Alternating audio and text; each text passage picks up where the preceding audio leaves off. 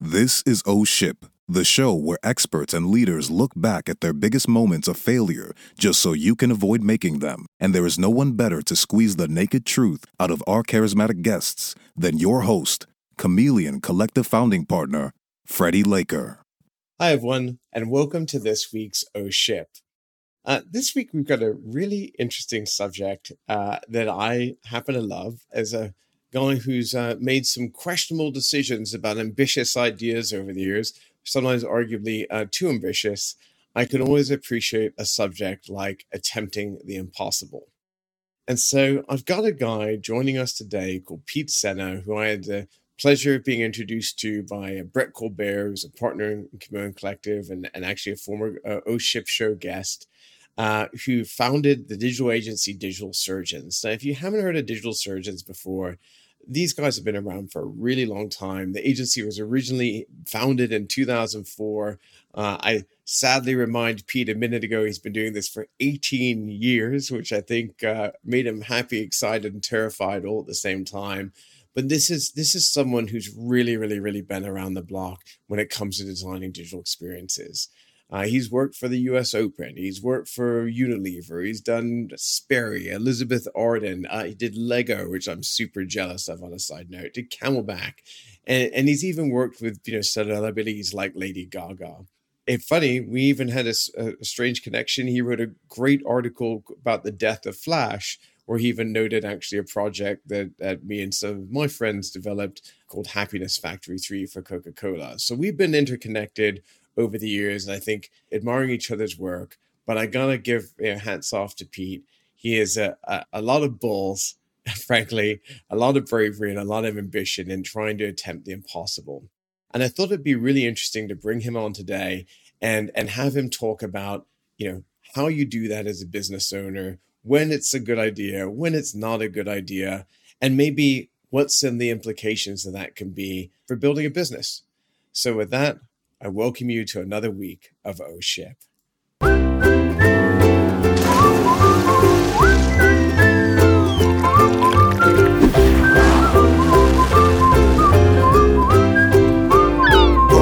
shit. Pete, welcome to Oh Ship. How are you? It's good to be here. I love that animation so much, Freddie. It's just it brings a smile to my face right at the end. So, what I'd love to do if you could take a moment and tell us a little bit about uh, your your background and a little bit more about digital surgeons, um, because I'd love uh, love for our audience to have some of the context about you uh, that I do. Yeah, no, for sure. Well, for one, I think we are both officially OGs at this point. The fact that we're talking about working in Flash, killing off Flash, and and 18 years makes me realize like, wow, I've been doing this for uh, way too long or or whatnot. But yeah, so just a little bit of background. Um, thanks so much for tuning in, everybody. My name's Pete Sena. I cut my teeth in sports marketing and design primarily. So um, I was a coder as a kid, and at the time was writing software, and I just fell in love with design and just being sort of a hybrid geek and you know being sort of in that world for so long kind of got into thought i was going to be a game designer game developer or software developer ended up finding um, marketing and kind of got got into marketing and i never looked back. I just loved the ability to sort of use problem solving skills design skills to really make things for brands and clients and that sort of thing. So that's a little bit about me freddie. Love it. So pete you know one of the things uh, when i think about you and your background is thinking about you as a as a kind of a, a, a creative entrepreneur and I, there's all kinds of different folks and how they approach the business world. But you know, for you, very much in my eyes, is a creative entrepreneur. What, what does that mean to you? Well, a couple things. So, one, I think for everyone tuning in that is not an entrepreneur or running their own business or one of those things, I coach a lot of creative directors, executives of, of different types. And one of the things I always say is, are you falling in love with the problem or are you falling in love with the tactic? So, when I say I'm a creative entrepreneur, um, I'm an angel investor in a number of businesses. I operate Digital Surgeons, which is a brand experience consultancy or an agency, whatever vernacular you want to use, depending on your background. But when I say I'm a creative entrepreneur, what I basically mean is that I fall in love with problems that help real people, whether it's a product, a experience, a service. And by doing that, I am essentially building these businesses or having a hand in building these businesses, depending on you know what my level of involvement is. Versus my early stage of my career as a creative director, as a tech director, I'm more so sort of serving a tactic or serving you know one piece, uh, one one instrument in the orchestra, as I like to say to people often. So when I say I'm a creative entrepreneur, what that basically means is I'm coming through the the design and technology and creative discipline, but really my job is to take that and then deploy that from a strategic perspective versus saying like oh i i'm in visual design or ux design that's what i do all day so it's it's really sort of bringing that lens there is that, is that something you, I mean, is that a, is that a career path that people set out to, or do you think that's just something that kind of happened to you over time? Because you probably start, you probably started in design. Yeah, probably started in design, cut my teeth in sports marketing, basically started out on the brand side, um, early, first, first off my career. And then I realized that I had this whole hybrid world that I wanted to create. So, like most entrepreneurs at the time, I wasn't an entrepreneur. At the time, I was like, I want to design and code and make cool stuff for the internet. And yeah, I looked around and I was, I live here in, in Southern Connecticut. I live in the East Coast, and I was like, all right, cool. So I can go to California to do that. At the time, New York wasn't popping the way it is now, right?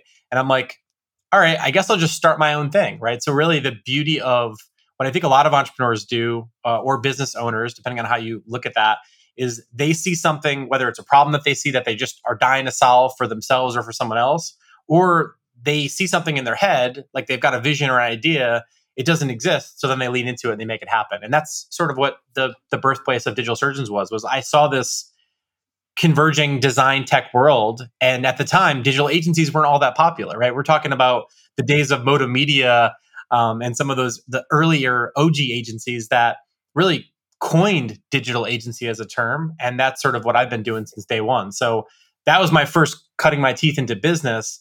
And then from there, I fell in love with business and I fell in love with working with other entrepreneurs and helping those folks. So sort of been around the block and back at this point, cool. and that's sort of what I mean. What it means to me. I think it's I think it's cool to fall in love with business. If you're a creative person, I consider myself a creative person. Not a, not like I think you're a creative person, but I think you know if you can be passionate about it was it like having both the left and the right side of the brain working in unison, I think you can come up with some pretty pretty. They fight stuff. often, Freddie. I wouldn't say unison.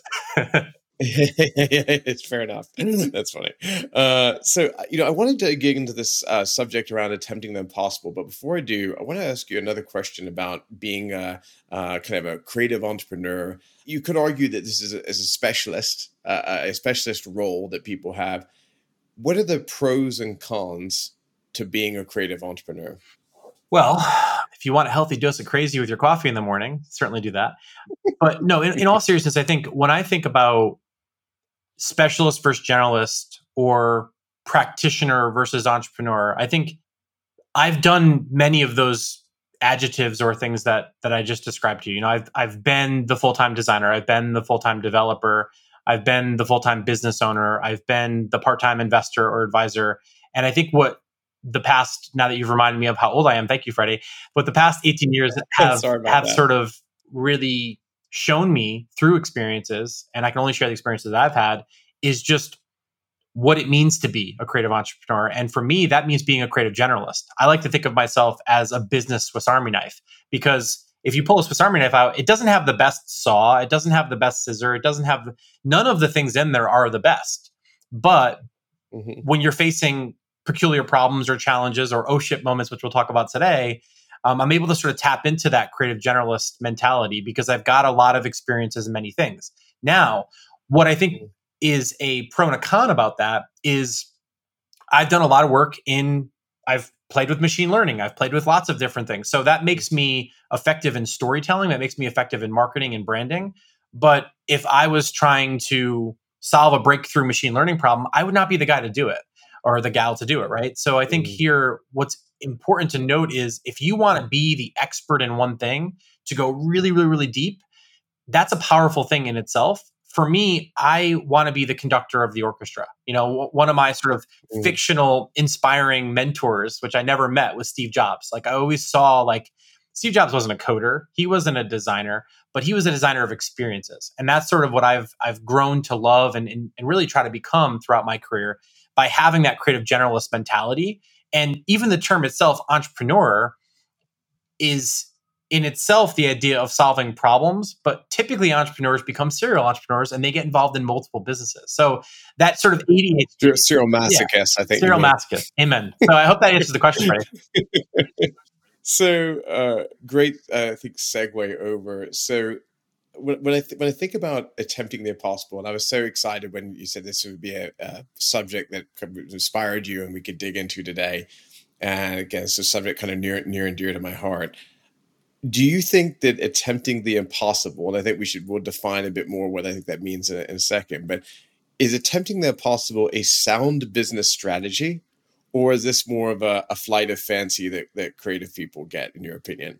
Well, I'm going to quote the legendary businessman Jay Z when I say difficult takes a day, impossible takes a week. But no, in, in all seriousness, I think that we have to first define impossible because one of the things I've realized is that any type of success, whether it be moderate or breakthrough success, really comes down to either perseverance or just absolute luck. And I would say in some cases it's it's a mix of the two, right? But in all seriousness, I, what I would say is on that why I said difficult takes a day, impossible takes a week is I think you have to first unpack what is impossible, what makes something impossible. And I think one of the things we're probably going to talk a little about knowing you, Freddie, is just how I think and just the different mental models and ways to bring that together. So for me, what I like to think of is is and is not, right? Like what are some of the truths that make something impossible? What I've come to realize is I approach things almost every single day, which at the beginning of the day feel impossible. At the end of the day, sometimes feel mm. impossible too. But in many cases, once I can take that big thing mm. and break it down into smaller things, that's where I can start to update my belief systems and the structures on how I think about that. And I can talk about, I can nerd out um, in terms of that. But I think, is it impossible? if you can understand what makes something impossible, then you can figure out a way to make it possible. And sometimes that requires an evolution mm-hmm. of society or technology or things to come further along. Sometimes it just requires you to sort of go out into the void of not knowing and experiment like a scientist, which we'll talk about later today, and bring that to life. So I, I don't think that attempting the impossible is a flight of fancy. I, if anything, I think it's a noble pursuit if the problem you're mm-hmm. solving is near and dear to you, or more importantly, as most entrepreneurs will realize, near and dear to a lot of people, because that's where you can find that sort of addressable mm. market. I mean, there's a lot of things that even just the conversation we're having right now on this streaming software, like they probably spent millions of dollars to build that software, but they knew that there was a problem where they had to fix online streaming. And that's why this the very platform we're talking on today got created. So I don't think attempting the impossible is a flight of fancy. I think it's what entrepreneurs and visionary leaders do. And it's why we see evolution in life, work, and business. I'm, I'm going to ask you a two part question. And part of this is kind of feel kind of general, but I want to connect it back very specifically uh, to attempting the impossible in a second. Sure. So, when upon self reflection, and I'm not, and I'd be interested to see if you think other people see you in the same way do you think of yourself as a pragmatic leader or more of a visionary type leader? Oh, I, I don't have to think about that and tell you the answer. I, I, would say visionary for sure. And I think if you were to ask my team, my clients, they'd say the same thing. But let me tell you why. This is not sort of my attempt to sort of pat myself on the back here. I absolutely, as a entrepreneur, as a consultant, as a leader, I am constantly having to be pragmatic. But one of the things I like to tell my teams and my clients is I'm in the business of unlocking progress and possibility, right? That's ultimately what we do, right? Marketing in itself is inherently understanding behavior and creating behavior change when done properly, right? Mm-hmm. Ethically, the way that I like to think about it. So for me, you can't go from pragmatic to visionary. You can absolutely go mm-hmm. from visionary to pragmatic, right? It's like sort of like flipping over the triangle, if you will. If you start from a place of pragmatism, if you start from a place of impossibility and how things are today or how they used to be, then you can never imagine how they ought to be. You can never imagine that visionary status. So for me, visionary all day long. But that's to say, for all you pragmatists out there, there is a time and a place to be pragmatic. And I would be completely unsuccessful if I didn't have incredible operational, pragmatic people around me throughout these years. Because anybody who believes they can do it themselves and always be in that space of big ideas, they're full of, uh, you know what? So it's it's it's so funny. You kind of got into where I was going to go with this. I was interested to see your brain kind of go there on its own, which is I think there's some real merit to saying like, look, if you if you try these really big, ambitious, bold ideas, and we'll talk about some very specific examples of that, I'm sure, in a second. when you try them, yeah, it, having the big vision is is really important. But actually, I think part of what makes impossible ideas possible is breaking them down into smaller, you know, conquerable mountains and saying, look, I, you know, I, am not sure if I've got the whole thing yet, but I feel like if I could get this bit and this bit and this bit, I think that other thing will kind of happen, right?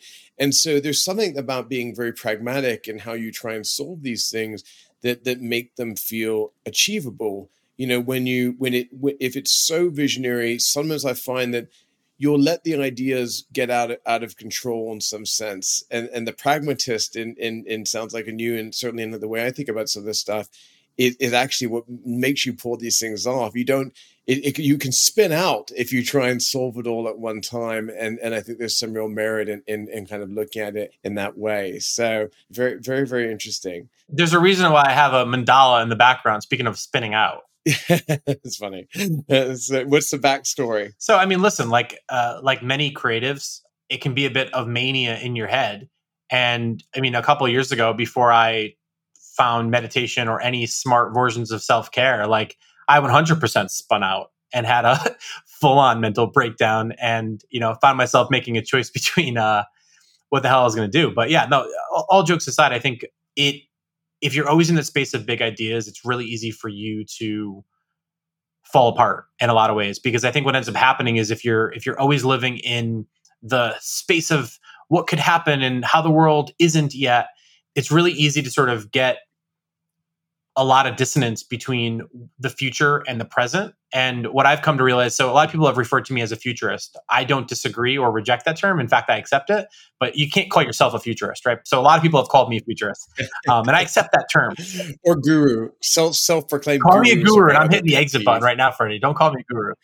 Right? no, um, I'm not your guru, Tony Robbins. But no, so seriously, like, I, I think that the pursuit of achieving the impossible ultimately comes down to having present moment awareness for where you're at and where you're going in the future. So we do these big enterprise workshops. We've got Fortune 500 clients that we're working with right now. And one of the things I do with our clients all the time is I say, I ask them what their favorite movies are because it humanizes them a bit.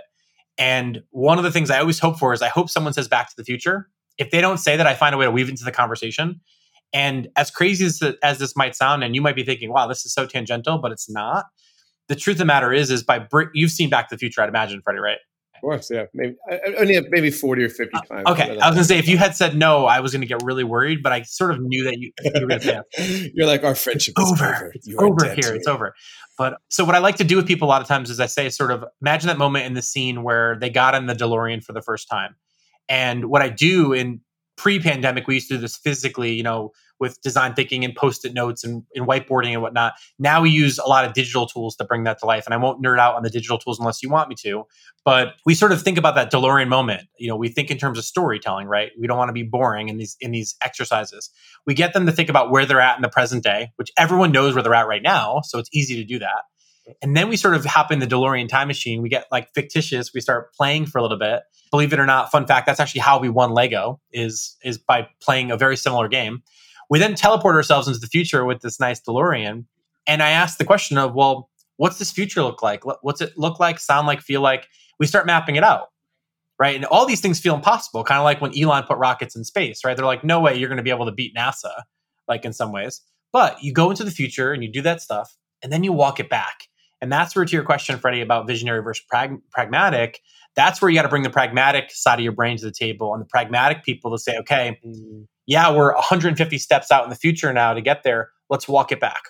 We need to have this. What would need to happen or what wouldn't need to happen? And that's where we start bringing in the fancy mm-hmm. mental models and stuff that I'll just try to keep it simple today because maybe not everyone's as nerdy and geeky as I am, but that sort of present state, future state, and then walking it back is how I achieve the impossible and how I help our, our clients achieve the impossible because everything was impossible before it was possible.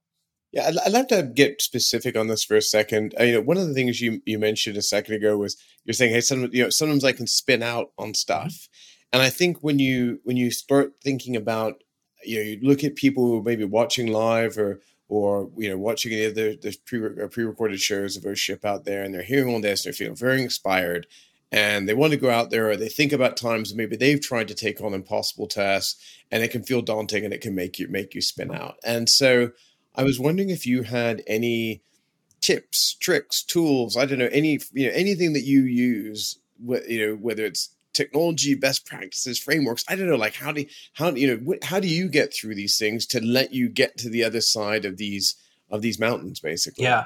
So I'm a very visual kinesthetic person, obviously coming from a background in design and technology. So I have a lot of exercises and toolkits that we bring to the table, which really a lot of them are born in improv techniques or brainstorming techniques that a lot of you know creative agency folks or brand folks probably have heard about. The one school of thought that i'm always sort of jamming down people's throats even if they don't want it is design thinking which again i can explain now if it makes sense or if you want to jump back. Yeah did you just for some people may not know what design thinking is so if you could provide a little context there that'd be awesome. Yeah no 100% so the first thing is we all remember i'd imagine even your youngest viewers now or in the future have probably been through middle school or, or high school at this point if i had to guess hopefully i hope so, um, I hope so. Um, Some of them may be in their 30s and 40s and haven't been through high school. We'll see. We have a very diverse group. Love it. And no judgments here. But what I was going to say to being a bit playful here no is we've all been taught the scientific method, right? The idea of forming a hypothesis in that lab class, doing an experiment, observing the results of that experiment or not, drawing some conclusions from it, and then going right back through it, uh, uh you know, the number of times. So the scientific method is is really rooted in, in a lot of ways in design thinking. Obviously, folks like Simon Hubert, who was the the political scientist that was really coined the inventor of design thinking, at least what it what it was at first. IDEO uses design thinking a lot for how they approach industrial design and those types of things. But really, to simplify it, design thinking is a way of framing, validating, and solving problems. And I use design thinking from figuring out which restaurant I'm going to take my wife to this weekend because we're in the middle of a crazy pandemic, down to how am I going to help a Fortune 500 brand increase their market cap value by a half a billion dollars in six months, right? It's all rooted in the same thing, which is looking at where you're at, looking at where you're trying to go. But it's done specifically through what they call human centered design, which is basically just a fancy way to say you have to have empathy, you have to be present, you have to understand your audience, whether your audience is a user or a customer or a CEO executive. Know your audience first and foremost. Understand the way that they see the world. What are they thinking, feeling, and doing? And then going through that process. That's what design thinking is. So people think they hear design thinking, they think it's like pretty fonts and colors, or in some cases, I think it's really funny mm. too. Is some people think of design thinking as like the post-it parade. And what I think is hilarious, right? We've all seen like the post-it notes and looking intense on an agency website. But the reality is, Elon Musk's a design thinker. Mark Zuckerberg's a design thinker. Mm-hmm. Just because they're not prancing around with post-it notes does not mean that they're not design thinkers. So I think that any mm-hmm. great entrepreneur is in themselves a design thinker because they're thinking about the world through the lens of what's the problem, what's the audience, and what's the problem I'm solving. Design thinking is just a mm-hmm. curriculum and a series of exercises and things that you can do, which we teach to people. I teach shop people that are on the shop floor at a manufacturing company how to do design thinking. I teach Fortune 500 CEOs how to do design thinking. I teach high school and college kids when we're doing like different programs on our campus district in New Haven, Connecticut. Teach them design thinking. Seems like it's a skill that you could you could apply. It's a life skill. It's a life skill, Freddie. Yeah, it is. Yeah, so a lot of empathy involved there. So I'm, I'm going to uh, mix this up a do little it. bit. Uh, I'm gonna I'm gonna test. We're gonna test, and you're gonna help dictate what your next question is gonna be if I had to ask you, are you, uh, you know, do uh, do you want the good news or the bad news first? Which one do you always ask? Always bad news first. Okay. Well, then you have dictated. I have to ask. It would not be oh ship if I did not ask you. Can you give us an example of where, you know, attempting the impossible has blown up in your face? Oh, Freddie, audience, I can give you. It's how much time you got? Right? Try extend yeah, no, like we need to extend the show and do a couple episodes. But welcome yeah. to the first six-hour edition of Oh yeah. Ship. So, so let me tell you about it. Let me tell you a story where I um, had I followed through with this activation, I would have ended up in jail and in a, a big problem. So this is always a good yeah, start. Good start. So it was a dark and stormy night. No, so I'm going to sort of withhold some information to protect the innocent here, but um, we had this massive CPG brand, global brand. If I was to share who they are, I would probably be on the phone with a lawyer, so I'm not going to do that. But it was a global CPG brand, and we had this incredible activation that was going to go off in San Francisco. It was right around the time of a Super Bowl. Um, it was affiliated and associated uh, with the Super Bowl, And we were essentially the, the activation concept was we were going to have a celebrity announce this product. It was going to be flown into an event on a drone and dropped off by a drone. And this was a couple years ago. So nowadays you hear drone deliveries and you're like, oh, Amazon's already doing that. Companies are doing that in Europe. Fine. But no, we were like avant garde. We were early. No one was doing this. This particular celebrity was at the time at their at their peak. You would know who they are. They're still a very prominent name in the music entertainment space. Again, withholding the news, the, the, the innocent here. So we we went out. We hired a industrial designer. We hired a fabricator. We built this crazy amazing drone that could withstand a great deal of weight and we were actually going to we, we managed to build this thing. Again we're a digital agency so why are we building drones right? So we, the activation was going to bring in airdrop in a series of products cpg food brand and people could try the product right? So that the audience that was there we had the who's who it was this amazing activation experiential the whole thing. And massive celebrity act comes in the it was a pop-up thing you know at the time we, we did a drop on snapchat which because snapchat was like all the rage back then. This is pre TikTok, right? When it's still Musical.ly. And it, it, happens. It's in San Francisco. All the hoity toity, the, the news, the press, everything's ready to go under embargo. And the cops show up and they're like, What are you guys doing? So obviously, our event people show them all the permits. We had the permits. We, we, we did all the proper planning, or so we thought. And they're like, yeah, we just had a terrorist threat near an airport. So we understand that you have all the proper regulations. But if, if you fly this drone, we're going to arrest you and everyone involved. And there's going to be, and you're going to have, you know, we're already on the phone with, with legal authorities, local authorities. And this was like big. So that was an oh shit moment that happened where our whole activation, the whole premise of our idea, which was this drone drop kind of concept, kind of blew up. And we had to lean into our core values at that point and that's where core values are really important is like being responsive to change is a, is a, big core value of us and just resilient. Now i'm happy to say that we figured out a way to spin it and all ended off well. We still got a bunch more work from that client. Nobody got fired. Nobody got arrested. It still had tons of impressions and was a very successful case. However in my case i mean case study but yeah. like not, not, yeah, not law. um but yeah, this, this is a case. this is a really a really big thing, and it and it could have it it could have very quickly gone to shit, but it didn't. I I can't believe I'm going to do this, but because of the story that you just told, and I, I'm always a fan of a good friendly bit of one-upmanship. I'm going to tell a story that I haven't told publicly uh, in a long time that I think is up there on the stupid level that you just shared. So thank you for inspiring me for this this story.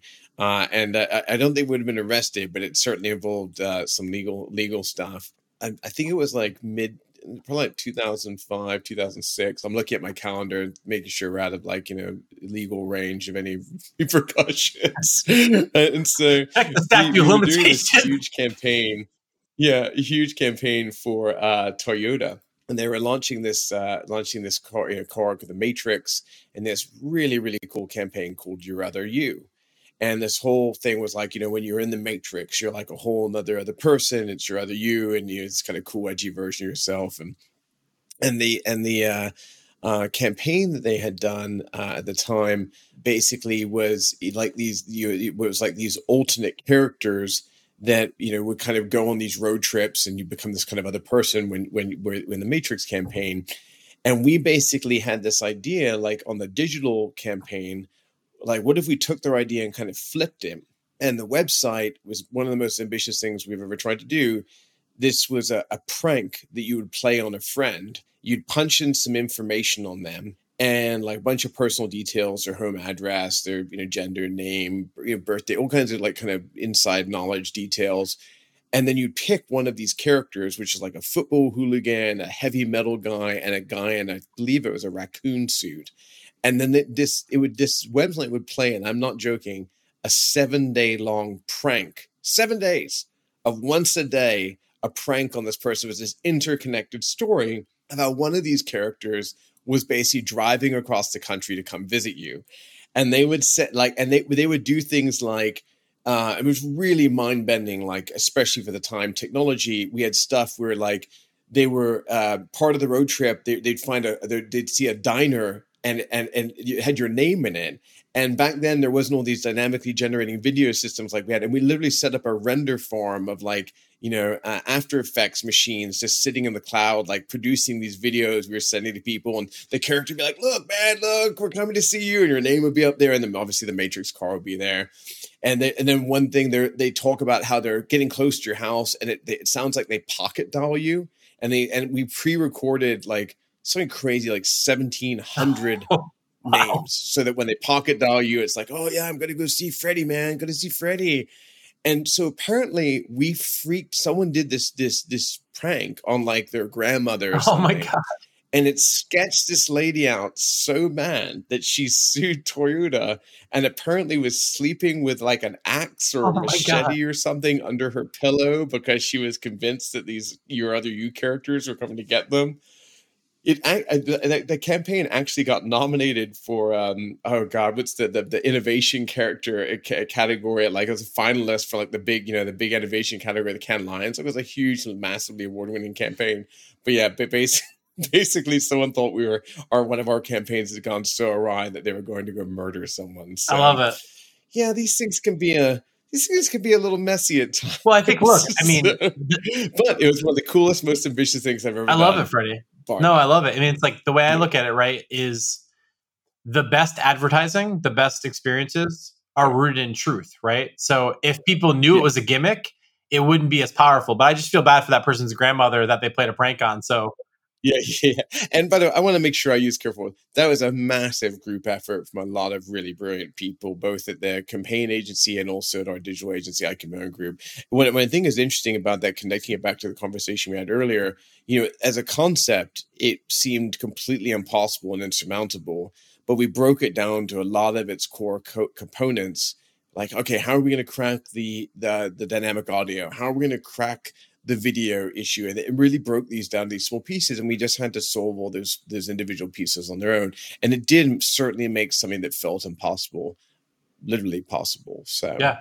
It's very uh, george lucas if you will. It's like and that's why i think going back to your question earlier freddie about like visionary versus pragmatic is one of the reasons that i want to be the conductor of the proverbial orchestra as a creative entrepreneur is i recognize that i know enough about enough things to bring it all together and stitch it together into a coherent picture.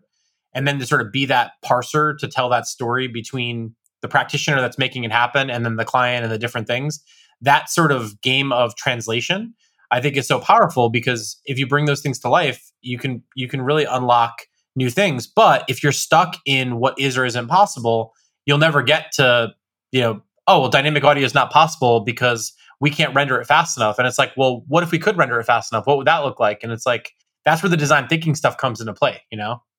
So, you know, I put you on the spot earlier and I, I made you give me an, an oh O ship story. I, it was a great one. Enough so good I had to respond in kind. But t- tell me an example of where you went you went for the fences, you attempted the impossible, you know, what that project was, maybe and, and what the result was. Because I'd love to hear about when attempting the impossible really works. Yeah, I mean, so I think the entire genesis of digital surgeons is in itself an impossibility. You know, when I started that that firm, you know, we've worked with major celebrities, major brands, but there's been a lot of you shouldn't do this, you can't do this moments throughout the evolution of of the journey of the organization. You know, we've people told us it wasn't possible to launch a tech and innovation campus in the middle of Connecticut. You could only pull that off if you're, you know, um, multi, multi, multi, multi gazillionaire with the right connections and and and whatnot. We pulled it off, right?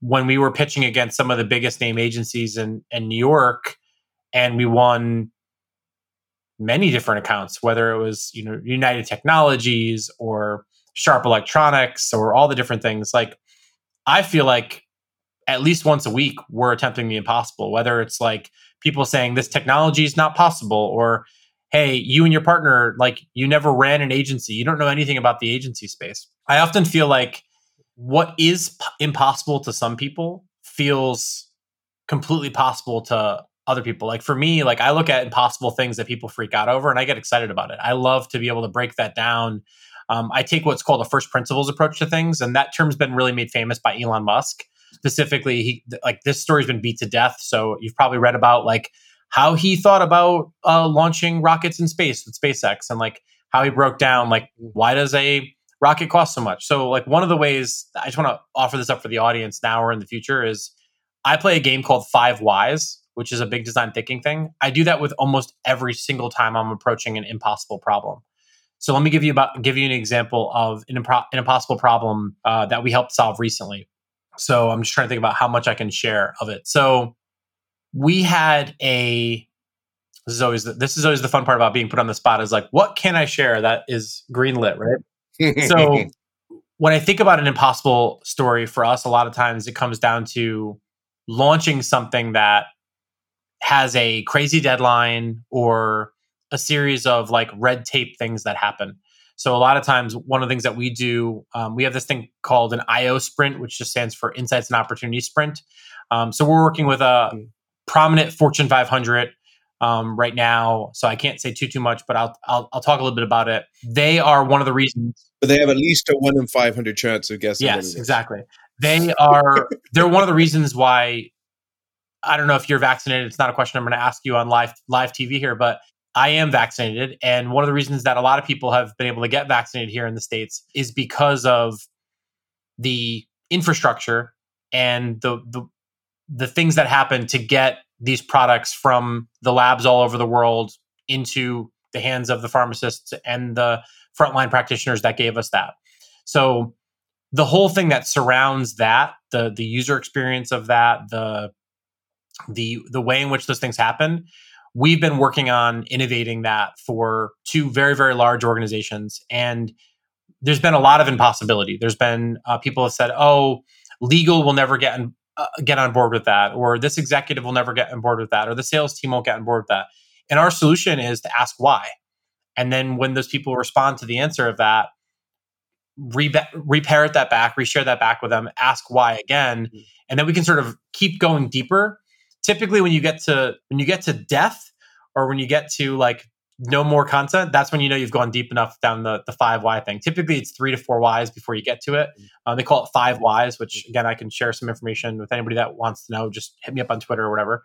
But in doing that for this organization, what we realized is that there was a couple of people that had the ability to make this project successful or unsuccessful just by saying yes or no. And what we had to basically do is get those people in a digital room and work through with them. What I've come to realize now is a lot of times people who will stamp something green or red, you know, go or no go, comes down to them feeling like they're a part of the process and them feeling like it's their idea. So I think what we like to understand is like what are the power structures that or the regulatory structures that make something possible or impossible? And that's where I think design thinking we bring the same toolkit to every one of our clients and every single one of our clients has a different problem or a different challenge. And why does that same toolkit matter? Because it's rooted in human truth. So I, I hope that's specific mm-hmm. enough. Um, I can give you older stories that are more public now, but I think some of the most exciting stuff we're doing right now, we're doing some incredible stuff in the cannabis tech space. We're doing some incredible stuff in the blockchain mm-hmm. space right now. A lot of it, I'm reticent to just sort of overshare on this conversation, but I hope that that story is at, is at least specific enough for you and the audience as to mm-hmm. How this technique can can really be beneficial. It's, it's very very helpful. You know, it's funny. I, I think I've got two two more things I want to ask you.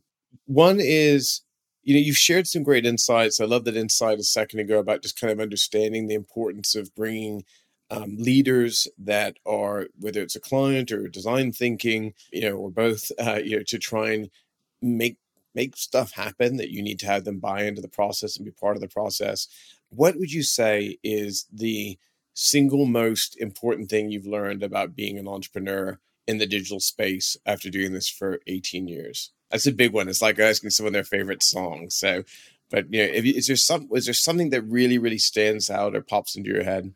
Well there's speaking of spinning out there's a flood of things coming through my head right now.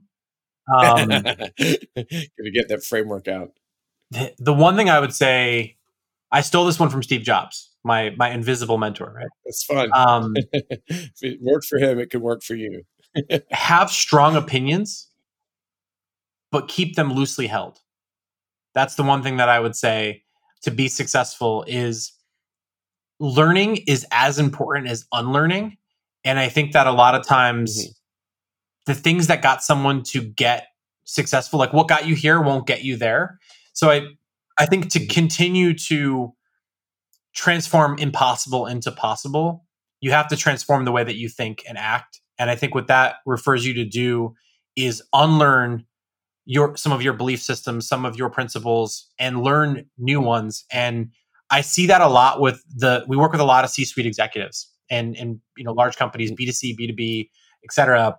And a lot of them are stuck in their ways because oftentimes the thing that made you become blockbuster is the thing that'll also make you become blockbuster. So what I like to say is sort of listen to the market. Those who try to beat the market fail, right? Like listen to the market, pay attention to the market, aka your customer, your consumer, whether that's your employees and what they need and want or your end customers. That to me is some of the and again that's way more than one thing, right? But I would say your mindset and your actions will dictate your mm. success and your failures. And I think keep going for those of you that are watching this. I hope this has been somewhat helpful for you. Again, I would love to answer any questions you, you folks have. Hit me up on Twitter. I'm there all the time. But I love this conversation, Freddie. This is this is fun. I think what you've you've made me realize is how much I enjoy taking on the impossible. And what I've also realized is how bored I get when I'm working on things that are just too possible or too too mundane. So it's one of the things I, I love about you. I, I, have the, I, have the, I have the perfect final question, I think, for you then. And and uh, you know, the spirit of you talk about kind of great quotes you take from other people. I don't know who to attribute this one to. Someone in the chat or online, I'm sure, will tell me. But I've always loved that expression that perfect is the enemy of done. And and uh, you know, now I don't want to project me onto you, but I'd be interesting to see when you when you're attempting the impossible let's say specific to maybe a digital project whether it's marketing or it's digital experience whatever it is but something you're crafting from your world when you're trying something impossible is it is it more perfect is more important that it's perfect or that it's done? Wow. Short answer is always progress over perfection. The longer answer is as a designer myself someone who's extremely passionate about the role that form and function plays in an experience. I think it was Reid Hoffman that said, and don't don't quote me, but we should probably double check this. But I think it was it was Reid that said, if you're proud of the first thing you launch, you waited too long. Yeah, I love that. I love, I've always loved that. That was, that was Reid. Okay, cool. So I'm, I'm glad the coffee kicked in. Nailed it. Awesome. Insert but yeah, so that, that's that's what I would say. I have a really short term memory, by the way, a really terrible memory. So, you know, attempting the impossible for me would actually be the accurately quoting people. Like, yes, I got the name I, right. I used to have, like, I, will say it. So I have, I have a, I have a seven month old now, and it's my first kid. And what I'll tell you is before having a kid, I had a photographic memory. I could, I was like the character Mike Ross on the show Suits, like literally like photographic. I can remember everything. Now, like I, my short term memory is going out the window. But yeah, that's what that's what I was saying. You're like you're like you're like What's the name of this? What's the name of the show I'm on again? Oh shit! Okay. Oh shit! Oh shit! Um, but yeah, no, thousand, thousand percent, Freddie. Like progress over perfection. But I do think though that one thing I, I really want to make sure to say before we wrap is, and this is I probably should have brought this controversy up earlier. Is um, I think MVP is the biggest crock of shit in the world. Minimum viable product, I think, is a is a defunct thing, and the best product owners and CEOs know that because I think what's really important is minimum valuable product. And whether that's a feature mm. for a mm. product or a feature for an experience, you get one chance to make a first impression. And as many times as people want to say, like track, test, measure, if yeah, you can put something out there, see how people respond to it. We do a lot of digital experiences. But if, it, but if it has no value, the automatic reaction is, yeah. well, this is yeah. And there's a lot of ways to do no it. Stickiness, so, no so what I would say is understand the first the first logical step of progress that you're trying trying to achieve. Again, one thing I want to offer up to the audience now in the future because I love this just making impossible possibility. If you're facing an impossible task, like shoot me a tweet. Public Twitter is the best way to get free expensive consulting from me because I'm like, "Oh, you just you just added me on Twitter. I've got 30,000 people now that I'm going to let down if I don't answer this." So, a little free, you know, a little free tip and you, you get one shot. um, just shoot me an impossible problem and I'll think about like what that one first step is is, you know, one step leads to two and then two leads to many. And what I like to tell people a lot is progress over perfection means understanding what progress looks like and feels like. So one step at a time and impossible is possible for you. That's great and a very generous offer. I, I, I appreciate it, Pete. So, hey, uh, so on that note, uh, what is your Twitter handle? Are there any websites you want the audience to know about? Anything like that? If they want to learn more about you or your, any of your businesses? Yes, I will happily shamelessly plug my Twitter. No, jokes aside, you can check out Digital Surgeons, the consultancy on digitalsurgeons.com. As for uh, follow me. I'm pretty active on Twitter. I just, you know, being a tech geek, I it's just a platform that has always really been near and dear to my heart. So you can definitely get me there. And then I've got a personal website as well, petesena.com. But I would say if you want to really see like some of the exciting things that that I'm up to, some of the impossibilities made possible, definitely check out digitalsurgeons.com. We've got a really exciting new update coming uh, next month. So um, definitely stay tuned for that. Oh, um, cool. Okay, yeah, super, make sure you send me that. Oh, I you you know I will. You know I will for sure. But yeah, I just want to say thanks to you, Freddie, and thanks to the audience. Love this show. Love love what you stand for and what Chameleon Collective stands for. I've had just some incredible experiences working with you and some chameleons, and it just it's, oh, it's opened up a lot of new possibilities and new ways of thinking. So for anybody listening to this, this is you know, Freddie didn't put me up to this, but what I would say is I think Freddie and um, a lot of the folks we've worked with over there, especially Brett Colbert, who got Freddie and I connected, these folks are doing some really impressive stuff. I think they're thinking about business now in a very Thank different you, way. And you know, I don't I don't plug people a lot. I mean, you can follow me, see who I plug. I, I very seldom plug things unless I believe in them. So. I'm, I'm in like a short list of like really good tech gadgets and and like hair care products or yeah. something. No, I, listen. I, I'm I'm such a fanboy, Freddie. Like when I when I love something, I mm-hmm. want to tell the whole world about it because for me, that's like it's future proof, right? Because you think about like this, right? If if nobody knows about this cool thing, and like mm-hmm. I'll give you an example. My wife has this mascara that got that she just loved, and it got discontinued, and now we like search all over the internet to like try to find it because it's discontinued.